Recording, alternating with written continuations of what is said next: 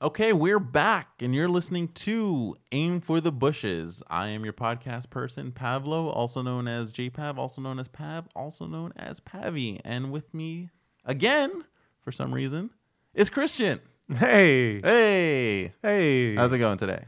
I'm okay. How are you? Oh, we're doing great. We're rolling, baby. We're rolling. Yeah.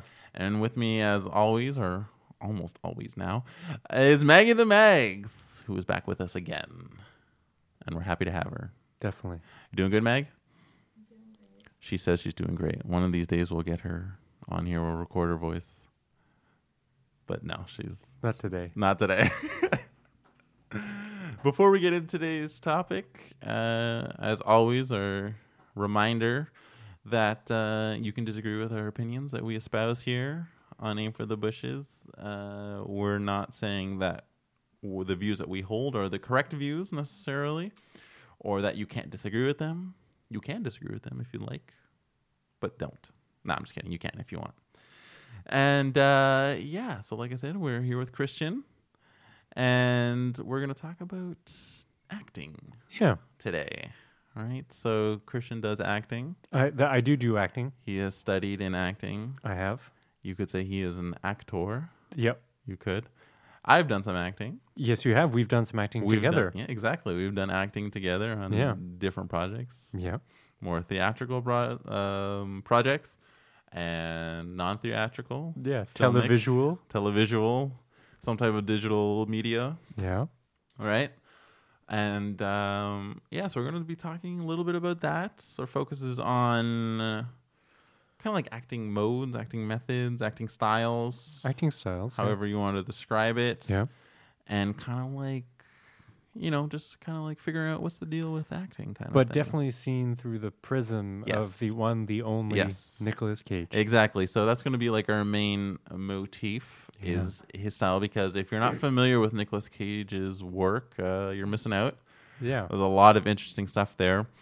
Uh, the basis for this uh, topic, other than just acting, I think is something interesting in general in terms of someone who enjoys watching people's performances, Yeah. whether it's uh, I'm watching it live on stage, an Mhm. actual like theatrical production, or watching TV or watching film. It's something that I think it probably affects everyone, like even through consuming. Right, you're taking in performances all the time Yep.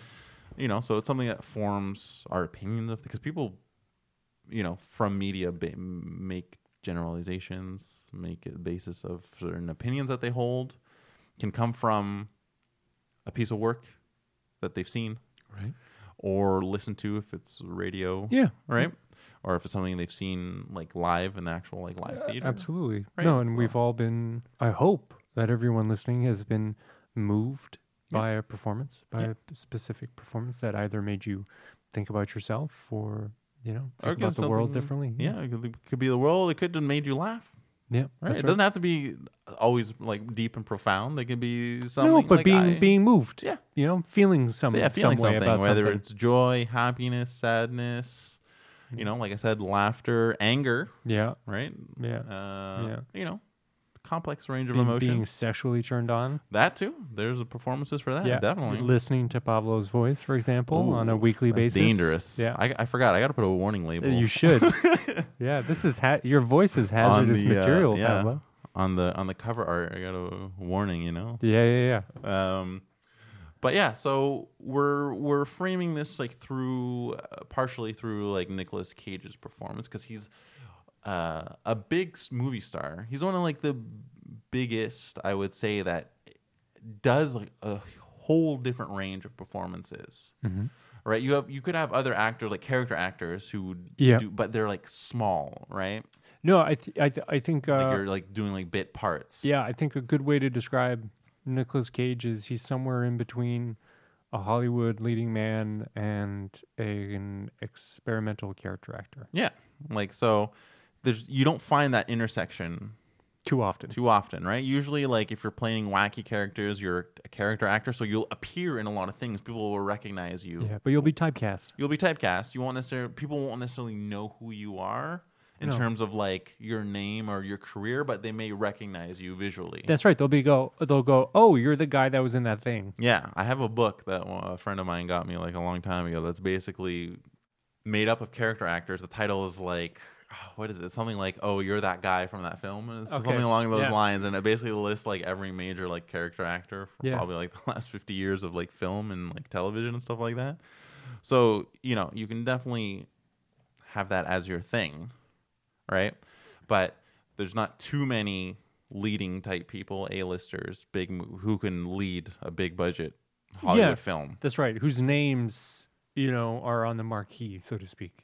Exactly. Right. Yeah. So Nicolas Cage is like one. I'm sure there's maybe a couple of others, but at least one that I don't think as prolific Or, or um, perhaps as interesting as Nicolas Cage Yeah. is. Yeah. because outside of film, he's an interesting.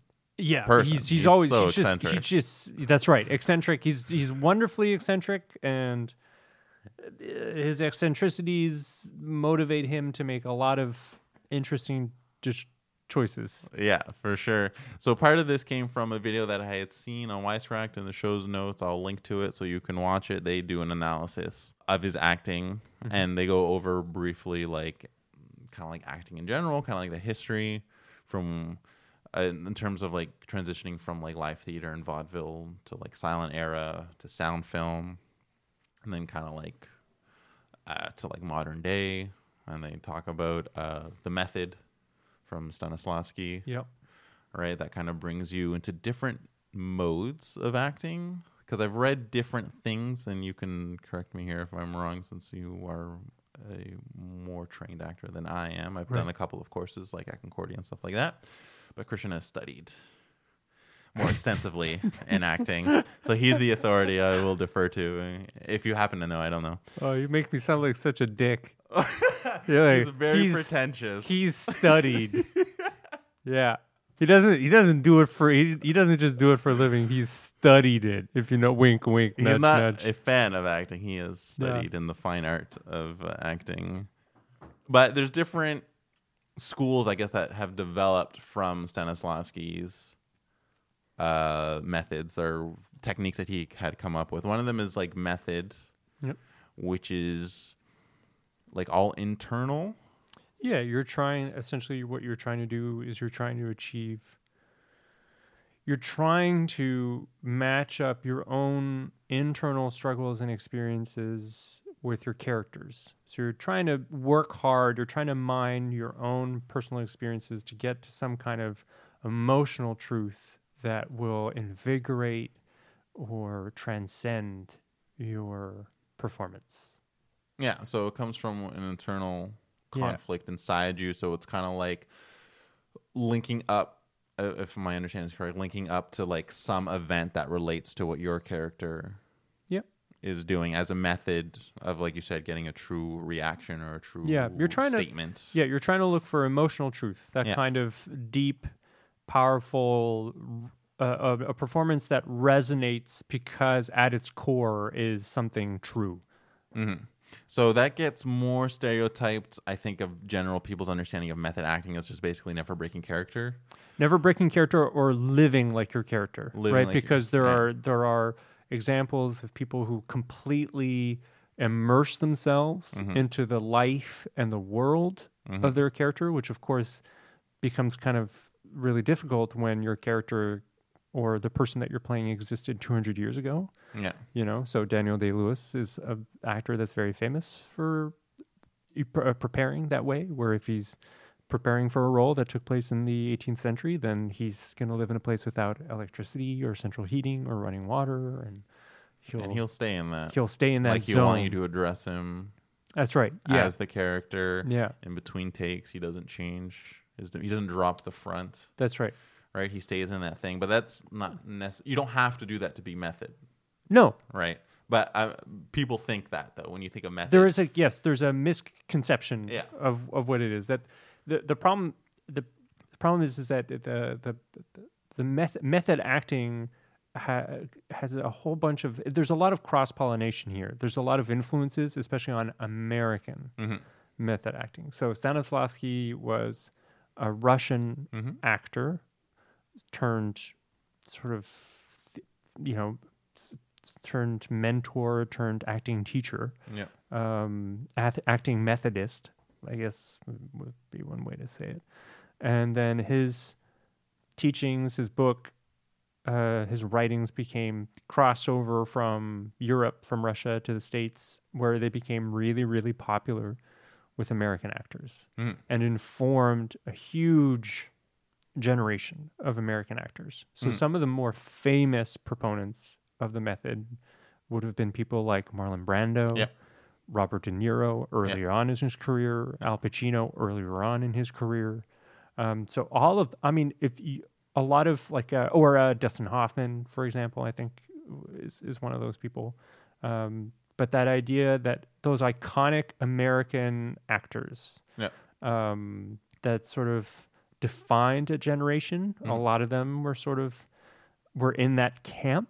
Um, of course, that kind of commitment, that kind of work, is exceedingly hard to maintain as you get older, right? Because you just can't.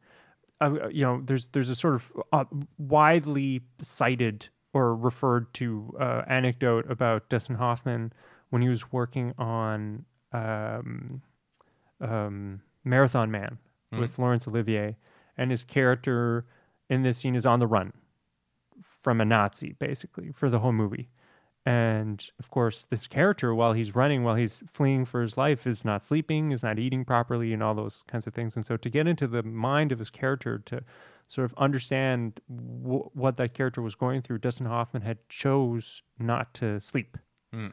So to sort of you know really really stay up all the time, and uh, and that's exceedingly hard on the body. It's exceedingly hard on the mind. And then famously, allegedly, he wound up on set and was just completely exhausted and grumpy and really not having a good time of it. And Laurence Olivier, who is a British actor, Mm. and the Brits have a very different ethos when it comes to acting. And it, it British actors and British schools conservatory training is not as influenced by the method or by other European sort of schools. Um, they found their it's very different. They're they were inspired by other kinds of acting techniques and other kinds of acting traditions, I would say. But any anywho, so he shows up. Dustin Hoffman's on the set. He's exhausted. He's grumpy. He's tired. And when Sir Laurence Olivier asks him, you know, what's wrong? Dustin Hoffman says, well, you know, I haven't slept in a couple of days because my character hasn't slept, and I really want to be in character as much as possible. And Laurence Olivier looks at him and says, well, why don't you try acting? right? Which is a kind of famous anecdote. A lot of Yeah. people have heard it. Um, I'm sure there's there's an element of truth to it. There's an element of exaggeration to it, or that's not quite you Yeah. know what actually happened. But it sort of illustrates that kind of point and that kind of it's it's difficult when you're 70 years old or 80 years old or in you know Robert De Niro's case 70 years old to maintain Yeah. that kind of a preparation for a role because it's so physically taxing, demanding and yeah. taxing Right. and it's not just this isn't you're not doing all that work for preparation because you also have to maintain it throughout the entirety of production and for anybody who hasn't been on a film set the majority of your time on a film set when you're an actor is you're waiting Waiting, waiting, so much waiting. all the time. So you you will be you will work for 6 minutes or 12 minutes and it'll be the most intense 12 minutes of your life. Especially back in the days where you were shooting film because basically the second that they start rolling money is literally passing, you know, is literally whirring uh, on a motor and so you know film has an actual cost and it's Yeah. finite. Yeah. And so you can't take a thousand takes to get this right. You have to be on the money. You have to hit your mark. You have to do all of your choreography properly. And you have to give the best possible scene that you can. So that's an intense where you moment where you have to be 100% present. And then it stops, and then they have to do another setup, you know, for different coverage. And you're doing, and so you, you know, and then Yeah. you're going to wait half an hour. You're going to wait an adjust the hour. Lights, they gotta adjust the camera. That's right. So there are all kinds of adjustments that need to be made, and then that's when it just stops. And so you can be on set for 14 hours, 16 hours. You may be in total cum- commute, like in terms of like commutatively or uh, fuck, however you pronounce that word, Cumulative. cumulatively. Yeah. Um, you'll only work like an hour or two Yeah. when it's all added up. but you're on set during that whole time and you have to maintain that same if you're following that kind of intense method you have to maintain that same commitment during those 16 hours and that is so difficult and it really requires a young hungry and you know physically capable person Yeah, there's that in terms of like your mental state, Yeah. however you're trying to keep it, but then there's also like when you're on set from people who do subscribe to this type of acting of always being in character or having things r- like really happen kind of thing. Yeah. Like uh, people like sometimes people get hit or something. right Sometimes they they want you to hit them, right? But Yeah. sometimes you'll do like 10 takes, yeah right? so you're getting hit and hit and Yeah. hit and you're just kind of like, "Can I stop hitting you, please?" that's right you know so there's that kind of level of intensity so that's kind of like one method or one way or one approach yeah to acting to again the idea for the actor is to like come to an emotional truth Mhm. in terms of what's true to the character in terms of the story and the scene and all that stuff yeah another method because i think there's like three main schools that kind of from what i was reading uh three main like approaches that uh, different like acting schools in the states had taken in terms of like how they interpreted right. Yeah yeah Stanislavski's work. Yeah. I don't remember the third one but the other one that i'm thinking of is kind of like more in line with the acting training that i've done Okay. which is external Yeah. so it's kind of like you're reacting to the truthfulness of a, of the moment so it's kind of like based on like your impulse mm-hmm. so the idea is that you're like present Mhm.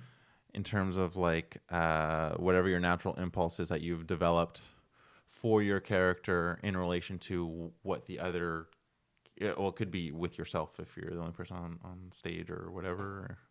But basically, it's like you react to an external thing in, in order to come at a moment of truth based on like your impulse. Mm-hmm.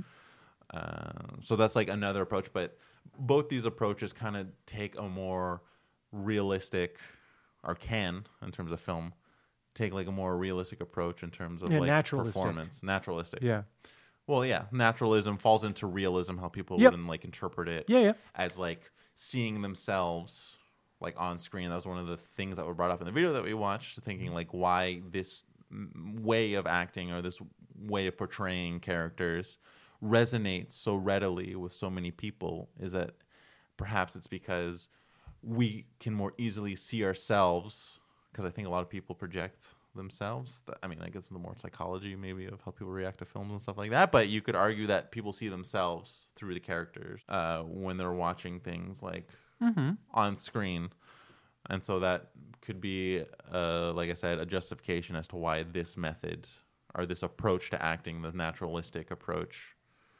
is seen as like ideal, pretty much because. Uh, one of the notes in the video that we had watched was that people who win Oscars, not all the time, but frequently, people win Oscars if you cons- if you consider that a rank worthy of value of some kind, is usually for like period piece portrayals of like actual people or actual events yeah. okay. Yeah kind of thing right? That seems to resonate at least in terms of like a- awards right yeah those films tend to get a lot of recognition or get classified as Oscar bait yeah yeah yeah more so than something that's more fantastical, whether that's comedy, something more surreal, whether it's science fiction. Yeah, I think I think maybe there's an element to that in the sense of it's um it's a clear to see the the representation in the art Mhm. in the sense that you can recognize skill Mhm. when you can compare it to something that actually exists, Mm, fair. right? Because you can see how close they got to the mark and you can see how deep they got into the process and you know this is a you know if this actor is a middle class American guy who both of his parents were sort of like educated and he's playing a one-footed um dyslexic priest Mm, you know who was raised dirt poor in you know the early 1920s just after the first world war. So you're going wow here's this really like you know here's this guy who's so contemporary but who's there's this sheer power of his craft and skill can represent accurately represent the toils of this character that's so far removed from him whereas it's a little bit harder to make those kinds of value assessments Mhm.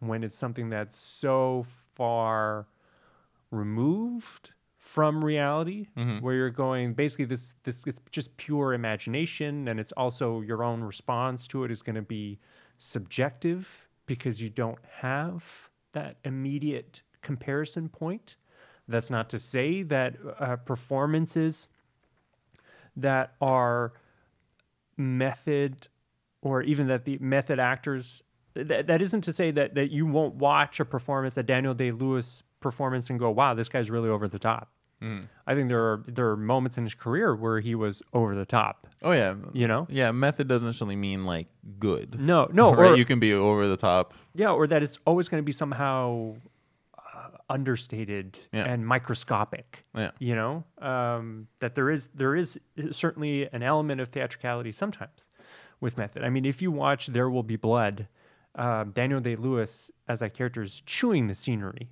in some of those scenes. Like he's really playing someone that's almost almost larger than life right? Where there's they're skirting the lines there between like okay this guy's a little intense. Like i don't think human beings behave this way even or you know what i mean Yeah. um, but yeah, Sometimes a little too much there. that's right. Sometimes it gets. I mean, what I will say though is, um, I've working working on set is such uh, making movies such a collaborative process. Definitely. It's so labor intensive. Um, the stakes are high, the time is short, and when you're dealing with an actor who is so wrapped up in his own personal process that everyone on set has to manage that on top of their own responsibilities. hmm I think that's my point of contention with any process or acting method that requires you to stop behaving like a professional. Mm. Because there's an element of that which is I find to be unprofessional. Yeah. And what people say, and I think rightly so, is that the performance, the end result, is the only thing that matters. And I think for producers of movies, for audiences of movies, that's perhaps true. hmm We're going, you know, from the producer's point of view, it's this performance is going to sell my movie. It's going to put money in my pocket. And for perform for audiences, it's I'm going to see this great performance. That's my draw. That's what I'm going to get out of this. But for everybody on set, like you know, Daniel Day Lewis playing in in My Left Foot, where he had to be dragged around Yeah. on set from set to set, and because he couldn't walk, but he can walk. He It's can his that was character just a choice that he made. and but he just won't break character ever and so you have to refer to him by his character's name always and he will always respond to you as his character and you it's your not only is it your job to like make this movie work but you also have to drag this actor's ass everywhere. There's an element of that that for me is unprofessional and that sometimes does cross a limit. I think that a lot of y- young actors um, who sort of dive deep into this kind of genre and they just want to push the limits as far as possible because they're young and they're able and they feel like they're invincible. The greatest like current uh, example of that is someone like Jared Leto, who like on more than one occasion has pushed the limits so far where I'm like, if this fucking guy Yeah. behave that way in any other job, he'd be fired. Yeah. Right? Where it's just like nothing about this is appropriate. Nothing. Yeah. And I don't give a shit if you've if how many Academy Awards you have under your belt. But if you send if I'm an actor Yeah. and I'm working with you and you send me used condoms in the mail because that's what your character would do, I would I would be like, we're gonna have to have a conversation because if you do this again, I'm gonna beat the living shit out of you. Like, Yeah. This is just fucked up, Yeah. right? Or I'm gonna report you because this is weird. Yeah. No, this is definitely not, not, and this is a health and safety thing. you know, like I don't a little want, gross. I don't want I don't want your bodily fluids anywhere near me. Like that's that's not that's not our working relationship. You No, know? for sure. And speaking of Jared Leto and the Joker, I was reading that uh, Joaquin Phoenix, uh, for the Joker film, Yeah. that's uh, coming out, I think, in a couple of weeks or whatever. Isn't it already out? I, I thought it was October. Maybe it was this weekend. I can't remember. Yeah, I think it's already out.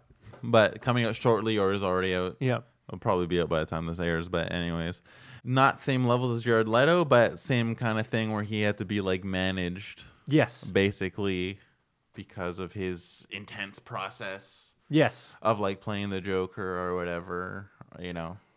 And, and I love how I love how in any other circumstance, because you know, like I was saying before, you know, the the most people just go, well, it doesn't matter. It's the end result that matters. Yeah. What you're saying there is the ends justify the means. Yes. And if you were to say that in any other context, all depends.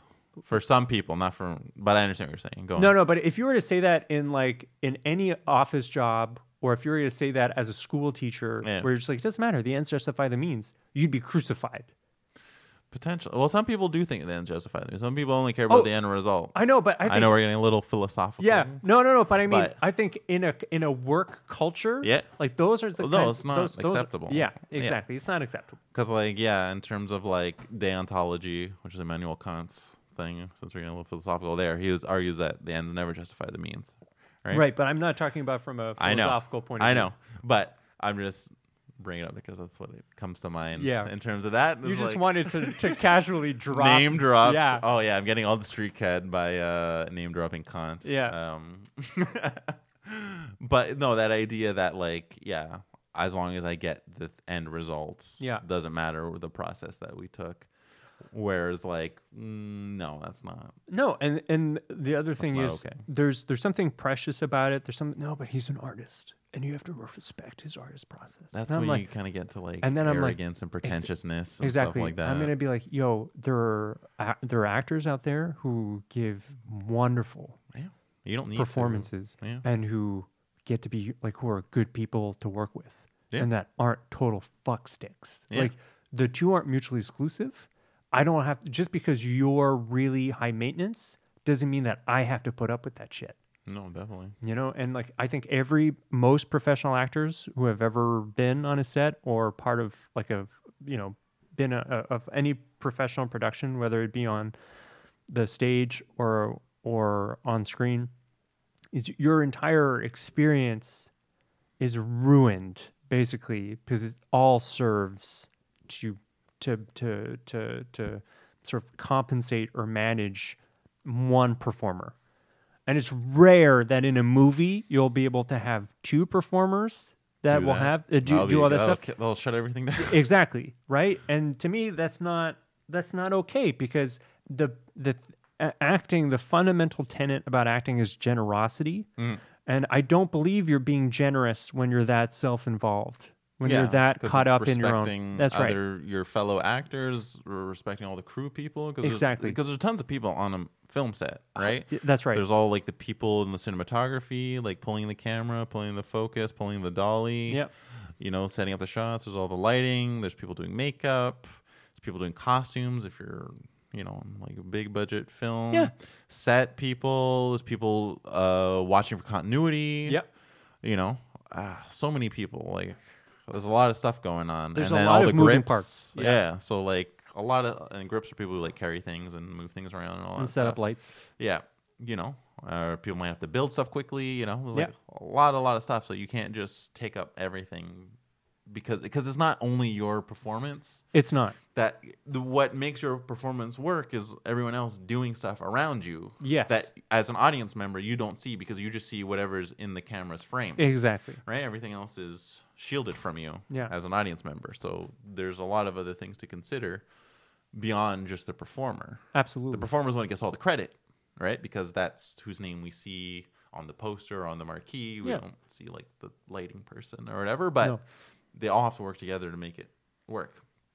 And so with that, so that's one kind of approach Mm-hmm. to acting, which is the predominant, not necessarily being method or always in character, but just getting that type of like performance in terms of like naturalism, realism. yeah where it feels real Yeah, where it, it feels, feels like the person that i'm watching right now could step right off of the screen and i could have And a conversation with it. yeah Exactly. uh, regardless of the context. But that's what brings us to Nicolas Cage, where like I know I know you probably thought you forgot about that, or you thought we forgot about that. When we were talking about Nicolas Cage, but uh, that's that's what makes him so interesting is because he is someone that like actively pushes against that type of performance. Sometimes. sometimes. No i'm not not always but he does Oh, yeah. right? Because he is someone that will take a variety of different roles in terms of like who the character is. And then for most of his roles he comes up with like voices that he's gonna do or speak a certain way uh you know his movements he does like Yeah, his physicality. His physicality, general sorry, yeah. Physicality, yeah. you know and those things kind of push away from naturalism not always but on a lot of the times Yeah. All, all that's the memorable times. yeah, all the memorable that's why people are like hot and cold with Nicolas Cage Absolutely. because some of his more exaggerated performances people don't like as much or they may say it's bad or it was a bad performance i mean that's something that's completely subjective you could think you could watch something that's more exaggerated or more performative or more stylistic and think that that was really good but then you could watch them in something that's more laid back more naturalistic and think that's bad so one style isn't necessarily better than it's not a ranking or anything like that but it is different Yeah. Yeah. I've. Can I explain Yeah. my own thoughts yeah go on for that? it go for it Okay. Um, what's what what makes me hot and cold about Nicolas Cage is that there were there are performances, there are roles that he has done that I found him sublime Mhm. in that I thought were incredibly insightful or endearing or very moving. I think I was I've been moved by and I've also been um, completely enraptured by Nicolas Cage in a, in a genuine way, Mm. not just a like oh my god look at this um, look at this dumpster fire, Right. right? Um, and so you know uh, uh, examples of that um, Moonstruck. Moonstruck. That was that's one of the first movies I saw him in, and it's one of his. It's such a strong performance. Um, Raising Arizona, Leaving Las Vegas, and and uh, adaptation, or even more recent movies like uh, Joe. He was in he was in a movie Joe, which is um not super well known. It was an independent production, and um, he was definitely going for more of a naturalistic spin there, and it sort of worked. He really really made it work, in my opinion. Um, and then he's done performances which are so over the top that I I find are joyous in in terms of their extravagance, and then some that are so over the top that for me go into the territory of um almost like masturbatory Mhm. in terms of this is all about this like the Nick Cage show. Okay. So you And think it's too just- far in the other direction? Well, he's just no, or it's just I didn't. There's so there's I don't. There are non-naturalistic performances Oh. that serve a greater purpose. Yeah.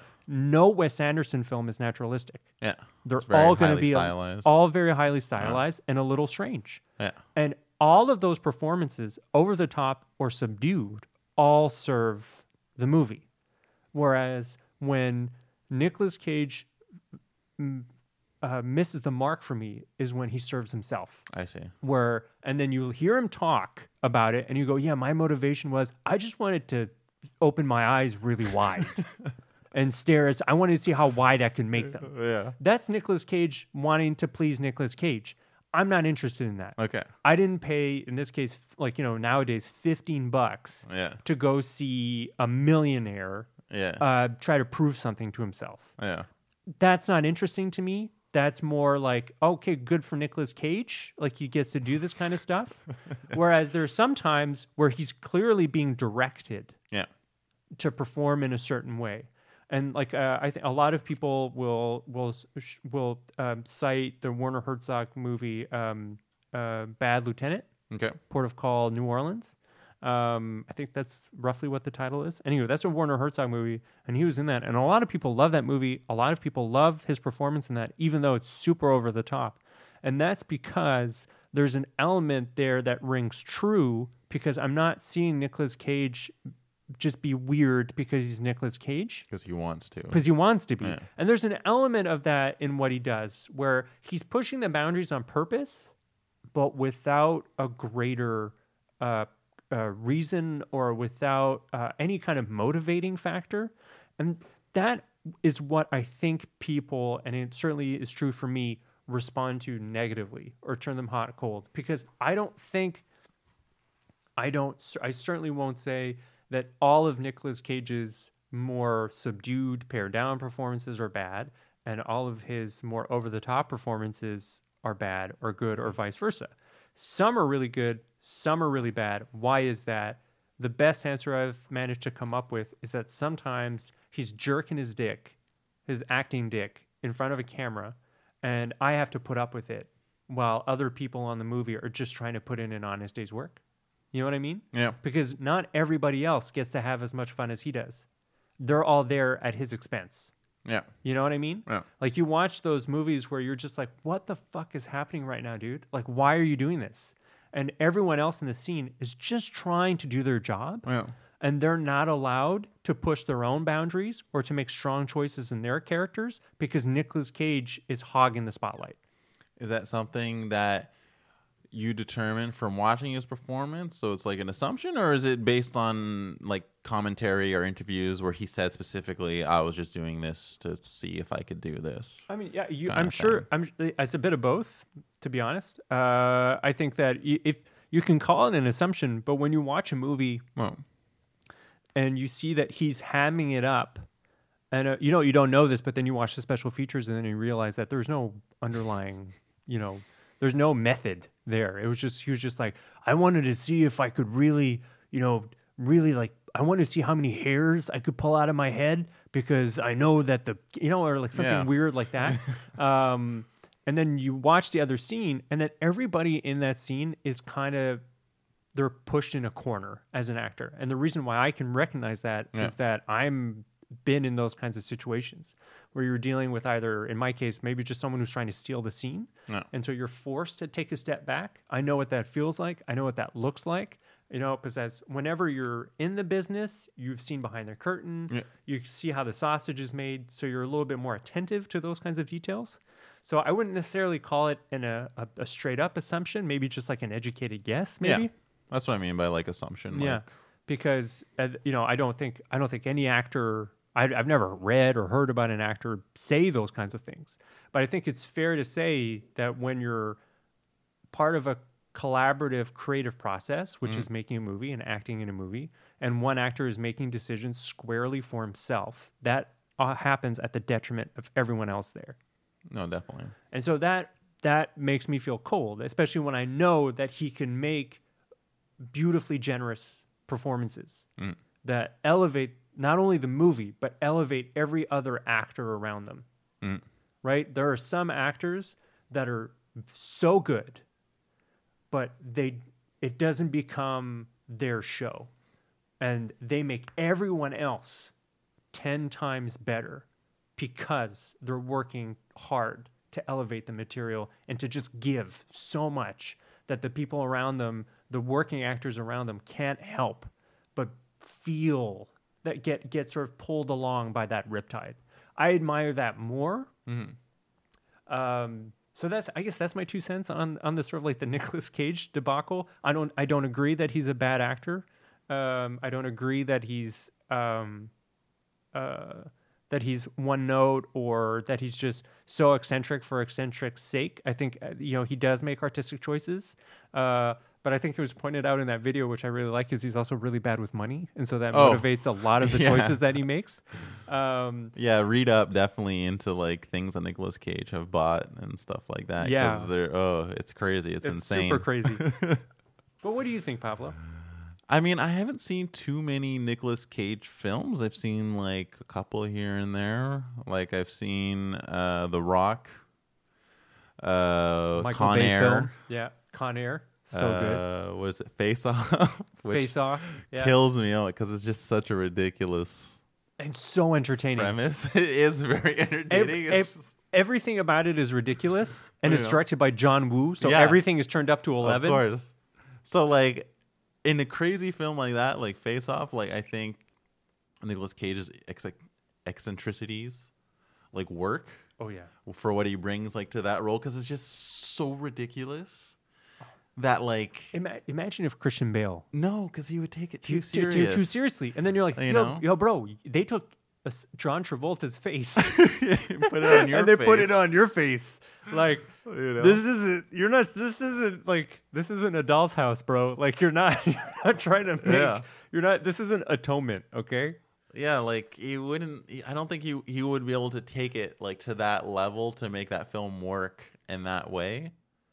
But what I like about Nicolas Cage from the few movies I have seen with him, and then from the video that we watched, is is the idea of exploration in terms of like perform bringing in different methods from like and when I say method, I just mean different acting styles Yeah, but he doesn't have a method. You know so when uh, but yeah that's what i mean by method like i don't necessarily Yeah. mean like it's a step by step thing i just yeah. mean like an approach Yeah, a that's different right. viewpoint Yeah, absolutely. to it right so one of the things they mention a thing is like japanese kabuki which is like a whole different style of acting Yeah.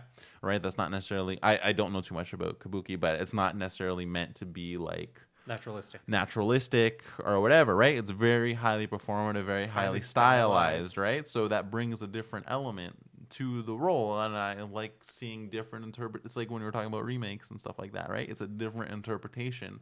You don't want to always just see the same thing. Not that you can't get good performances from people who do, uh, you know, a naturalistic approach to something. That's like totally fine, but I do like that he's out there trying different things, not whether or not he goes too far in one sense and does it just because oh I'm Nicolas Cage and I Yeah. want to do this weird thing, or whether it's actually something more serviceable to like the story or the character or something, right? But I just like that those boundaries are like being pushed Mm-hmm. because one of the other things is in other art forms that the video brought up is that we're more accepting of different styles or different approaches to certain works. So like for painting, you have different artistic movements. You know, you have like romantic period, you do have like modernism, postmodernism people don't like necessarily as much. It kind of goes back to the idea that like, Okay. you know, we like things that look like things. Could I could I rephrase yes, this for yes, you? Yes, go ahead, go ahead. Okay, so do you think that has more to do with a kind of North American film authority Mm-hmm. or more about general audiences?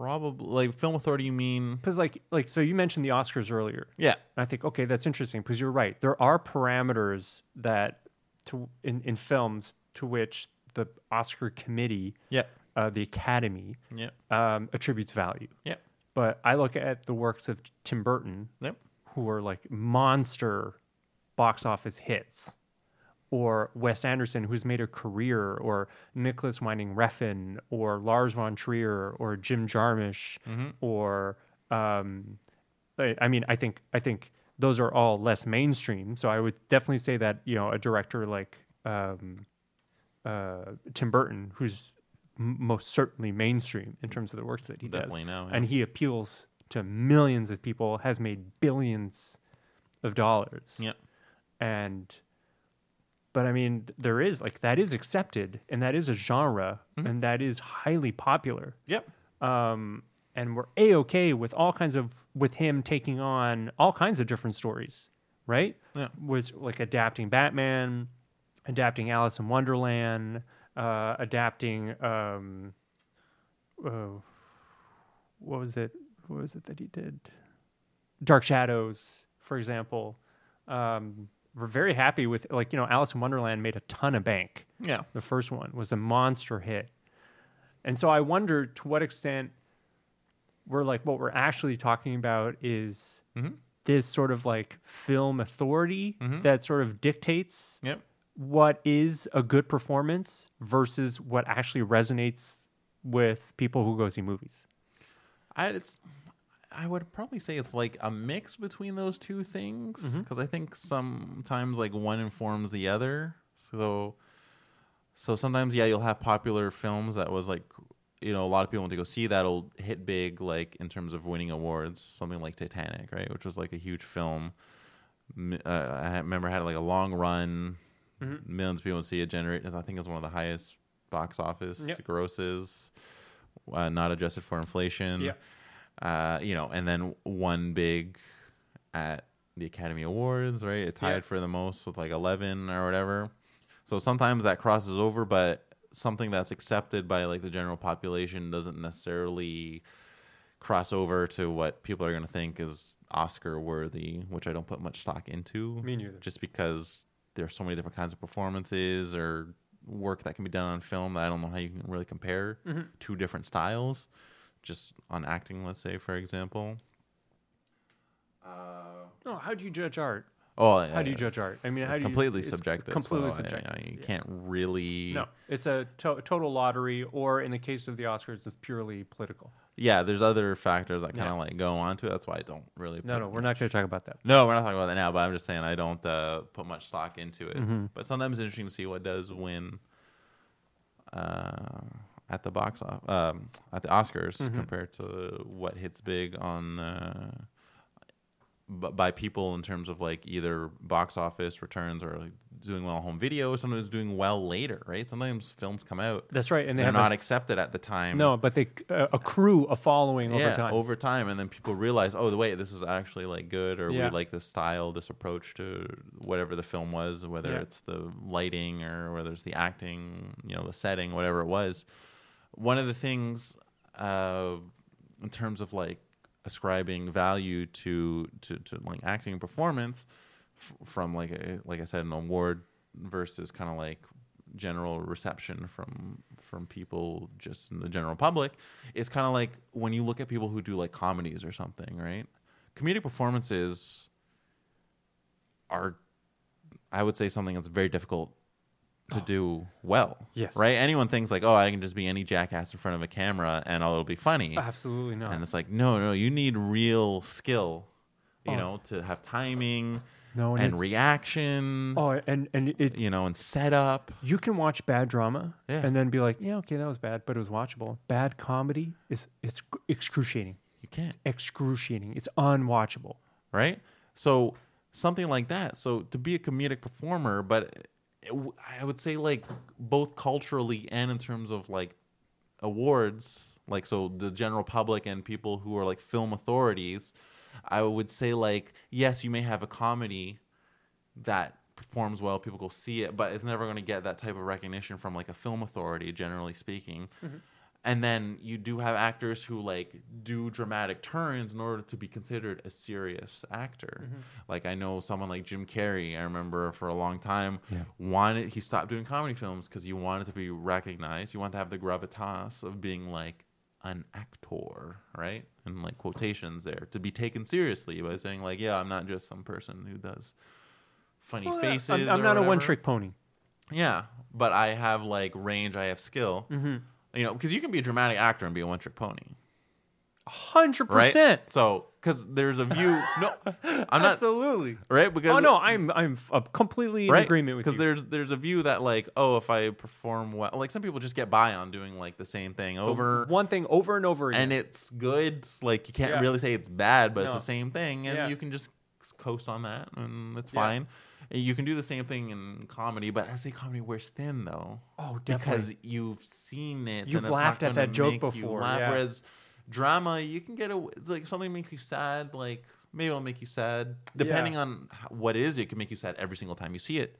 But you know, you'll you, at most you'll be like, eh, okay, okay, I'll accept that. yeah, whatever. you know. Yeah. But if it's a comedy or something comedic, you're like. Dep- again, also depends on what the joke. Some jokes like you can laugh at forever because they're just so good. Yeah. But sometimes it's like, okay, yeah, I've seen that now. Like, mm. right? I don't know. You just don't have the same kind of like authority if you do something exclusively comedy. So you, whether you're a director, whether you're an actor, uh, you know, in terms of people who get like recognition in public, comedy is seen as like lesser, but it's just as skillful to do as a period drama piece. And I think it's relevant to our discussion of Nicolas Cage because Yeah. a lot of his performances they they really bifurcate into the comedic on purpose. Yeah. Like you know, dramatic. What he's what what is uh, framed in a dramatic story, and is hyper so over the top that it becomes clown esque. Yeah. But I I think in in in a certain regard, it can be interpreted as Nicolas Cage being interested in the knife edge that separates comedy and tragedy. Yeah, I would say it's like a fine line. It's a very fine line. You know, Like it some there's a reason why some things you know, like bad comedy is sad yeah, and then bad tragedy is funny. yeah, you know like there there really is that relationship between the two and i think i think in a lot of ways there are we can list performances like you know vampires kiss for example which is like the memeiest of um facial cage yeah of Nicolas cage performances there are parts of it that are hilarious and i think that i i, I think there's there's an argument to be made as to whether or not that was intentionally supposed to be funny, and I think that's okay. Like I think I, I I'm not saying that's that's a bad call, but I, I it to sort of try to uh, bridge those two conversations together. I think that is one of the hills that Nicolas Cage is trying to uh, explore, is trying to climb. Is that kind of that that relationship between comedy and drama and the disproportionate uh, value, I guess. Although that might not be the or uh, you know the disproportionate. Um, I don't know, like just how it's perceived. yeah, perception, of those yeah. two of those two art forms, and he's just kind of likes to blend all that kind of stuff because he really has no rules. He really has no. Sometimes he has no um, overarching plan, you know, to his thing. He's just really trying to mix nitro and glycerin and see what he can get away with. Yeah, sometimes that happens. I don't know, because it's like uh, if you look at something like The Wicker Man, Mm. right? Another reboot, another remake. Another remake. Yeah. That's uh, like I've seen clips of it. I haven't seen the whole film, but it's something that's also over the top. It doesn't That didn't hit. Like uh, that doesn't work because No. it's just that didn't work. I think a lot of that movie is one of the one of the few movies that I would say is unwatchable Yeah. to me personally. yeah, Um, I I've seen the the the original British film, which was very slow, didn't age well, especially not for a, mo- uh, a modern audience's palate for movie consumption. yeah, It's very slow. It's very atmospheric, um, and uh, it, it it really it's long. Like it dwells on a lot of stuff, a little bit too long. yeah, And so, if you're into that kind of stuff, if you're into that kind of slow burn that has some pretty decent performances throughout and some genuinely really creepy things, then you enjoy the movie. But then when you watch the remake, the remake is such a garbage fire where you're going, why was this made? What what was what was the goal here? What was Nicolas Cage thinking when Yeah. he made these choices? and it's just it just hurts watching that movie like that's just one of those bad movies that's just bad like the, it has highlights that Mm. are so bad they're good like him dressed in a bear costume punching lesbians like that's funny i guess It's so, it's 'Cause so it's so ridiculous. ridiculous, you know? it's like that visual imagery. yeah or or him you know being covered in bees and then him s- t- talking about the said bees I Uh, think that's just um, due to the process of filmmaking there. Because Yeah. I'm pretty sure those are CGI oh 100 well yeah bees, right? So it's Yeah, just yeah. kind of like, and I guess I because I guess part of it also falls under the director, like how much control they have over like their act. Because the director should kind of like be not necessarily controlling the performances. Guiding.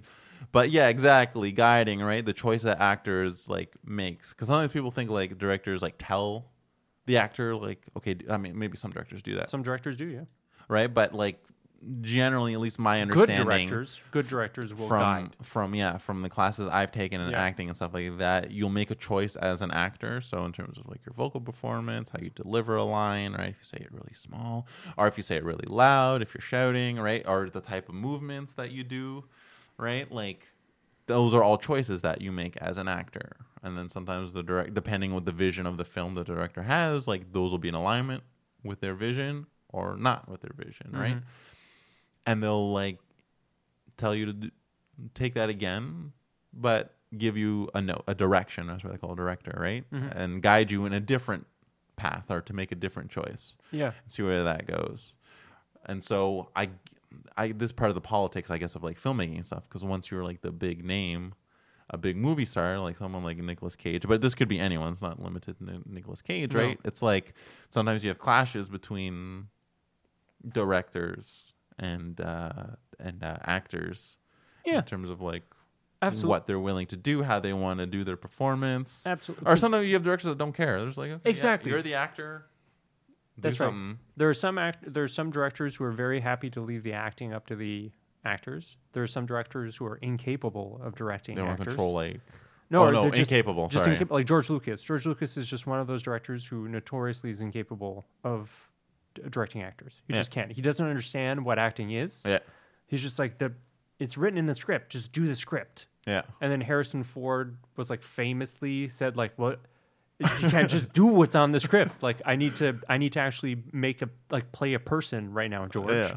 You know? Um and then other directors, you know, people like Mike Leigh, who's a British director, or uh, you know, to a certain extent, or or uh, um, a really famous, a bit of a tangent, but a really yeah. famous, No worries. a little uh, really because Christopher Nolan is such a famous seminal director now. And I recently watched an interview with Michael Jai White, who's um African American actor who I really think is cool. He's a martial artist, he's an actor. He's the guy who played Spawn, for example. Oh, him. Okay. yeah, Yeah. yeah. He was in The Dark Knight Okay. and uh, he played. He had a relatively uh, small role as Gambol, who's one of the mob bosses in Gotham. Oh, Gotham. him. Yeah. Yeah. So the guy who gets killed by the Joker, right? yeah. And he showed up, and he was expecting, you know, this is Christopher Nolan. Like this is he's the he's the guy with the big dick now, you know, in Yeah. Hollywood. And he was expecting to like get that kind of like minutia direction, super precise direction, and or or you know that he would just be like a wealth of detail. And Michael Jai White would show up and be like, "So in this scene, you know, like should I should I be wearing this?" or should I? How should we be talking to the Joker? And then Christopher Nolan's like, "Oh, I didn't think about that. Good question. What would you do?" And Yeah. then Michael Jai White was like, "Wait, what?" Like, or, uh, okay, yeah, no, I, I'll I'll come up with something. Or famously, uh, Ben Kingsley talking about being directed by Martin Scorsese Yeah. where or or uh, so Martin Scorsese, you know, probably one of the you know best directors working today, as a lot of people would consider him, best American directors anyway. And Ben Kingsley, when they worked together on Shutter Island, um, loved uh, Martin Scorsese's approach because he let the actors do their job. Is the way he saw it. Yeah. And so for an actor with the kind of clout and experience as Ben Kingsley, who or you know who's not really going to be like to be told how to do his job, it works. And so Martin Scorsese, they do the scene, and then he would either give really minute notes, really small notes that weren't con- consequ- crucial or consequential, but that might lead to something interesting, or he would simply address his actor with the question, "Do you want to do another one?" Yeah. And then it was, yes, I'd like to do another one because I want to do this. Then he'd be like, okay, cool, let's do it. Otherwise, he'd be like, no, I think we got it. And then that's it.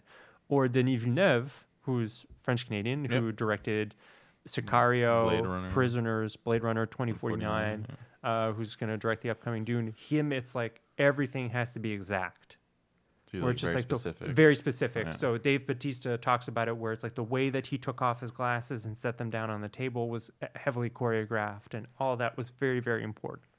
And so some actors react positively to that kind of direction. Some actors don't. Gary Oldman famously doesn't react well to minute directors, like uh, detail-oriented directors, because he can, Gary Oldman is an actor who can say, "I'm Gary Oldman. I know what I'm doing more than you do." yeah. right? Um, and working with Luc Besson, because he's worked with Luc Besson at least twice, famously, you know, with The Professional and The Fifth Element. And Luc Besson would tell him how to say lines, would tell him how to, you know, move, uh, tell him how to cock his head and how to use his mouth and like what kind of smiles he wanted. And multiple, like Gary Oldman would have to say, like, shut the fuck up and let me do my job, Yeah. right? Like, I, you're not the actor here, I am Yeah.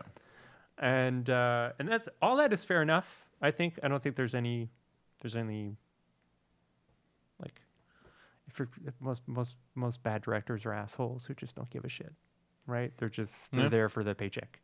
Yeah.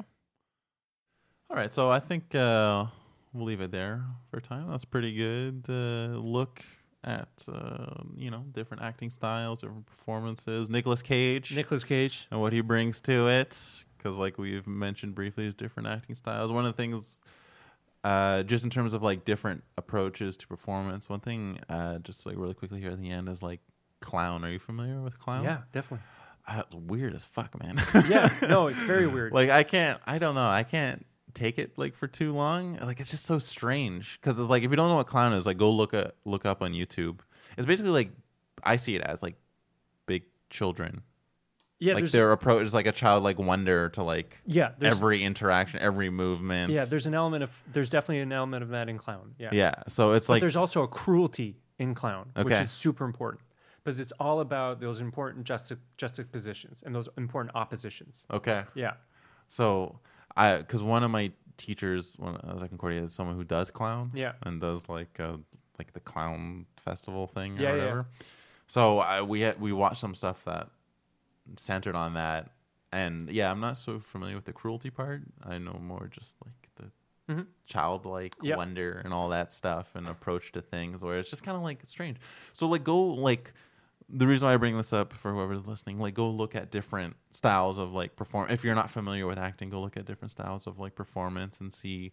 I mean, you watch Nicolas Cage films because you'll Oh, get yeah. a different range, but Yes. also go look up different things like on YouTube and expose yourself to to other other methods of communicating because that's what acting is when you come down to it. Mhm. It's a form of communication, and so different cultures around the world, uh, you know, present different that's, forms of. I think that's right? probably the most important part that we haven't talked about. Yeah. which is it's so it you go to you go to different countries and you look at their forms of entertainment and you look at what they think is really good and Yeah. what they think is really cool most often than not it's going to be completely different, to your perspective Than here, yeah. uh, and so that just goes like we're definitely speaking from a western and more Yeah. specifically north american Yeah, yeah. style, which was heavily influenced by very specific ideas Mhm. and by very specific texts. Yeah.